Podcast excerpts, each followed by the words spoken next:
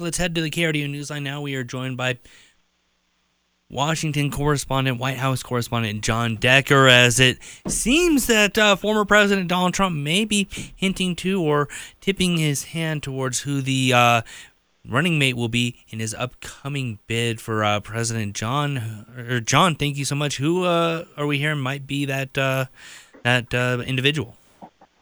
Well, I wish it was that simple. No, what Donald Trump said in that uh, town hall that was sponsored by Fox News earlier this week is that he already has the person in mind who will be his running mate, but he didn't give any hints as to who that person will be.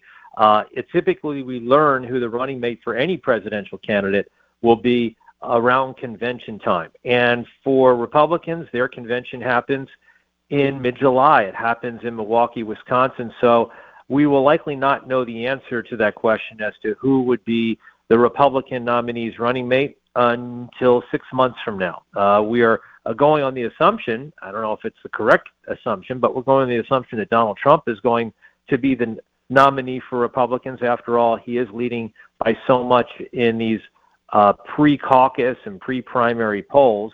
Uh, you know, that's why we, we are talking about this particular topic. But there are some names that are certainly are on his short list. Kristi Noem, she's the Republican governor from South Dakota. I think Elise Stefanik, uh, she's the Republican congresswoman who's in the House Republican leadership. She's from New York State, very loyal to Donald Trump, uh, the first member of Congress to support uh, this run for the presidency. Uh, Tim Scott, who ran for president, he's a Republican senator from South Carolina uh, who made it a point while he was out on the campaign trail really never to criticize Donald Trump in any way. Uh, those are some names that I'm certainly thinking would be on Donald Trump's short list. And, and almost always, it seems like it is someone who ran for president. Um, and the idea is is that you kind of fold in their supporters into your own, trying uh, trying to boost it. Uh, would would Trump be an outlier for going outside of those who ran for president? Well, keep in mind, you know, Mike Pence in 2016 did not run for the Republican nomination, uh, but he was an establishment Republican. And given that Donald Trump was an outsider, uh, I think that that was a good fit for him and, you know, was a good fit for trying to reach out to independent voters. The idea that you had an establishment figure on a ticket uh, with someone who's a non politician.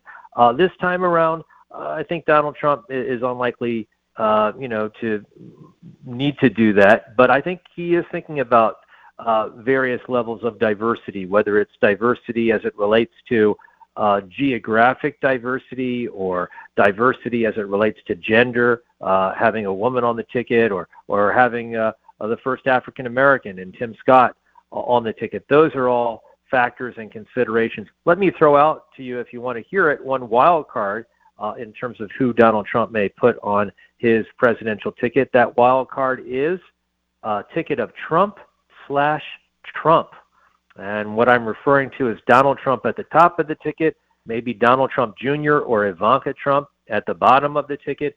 And the reason I say that wild card is uh, Donald Trump is concerned about his legacy. He can only serve four years. Uh, if he wins the presidency under our Constitution, what better way to extend his legacy by putting a member of his family, another Trump, on the presidential ticket.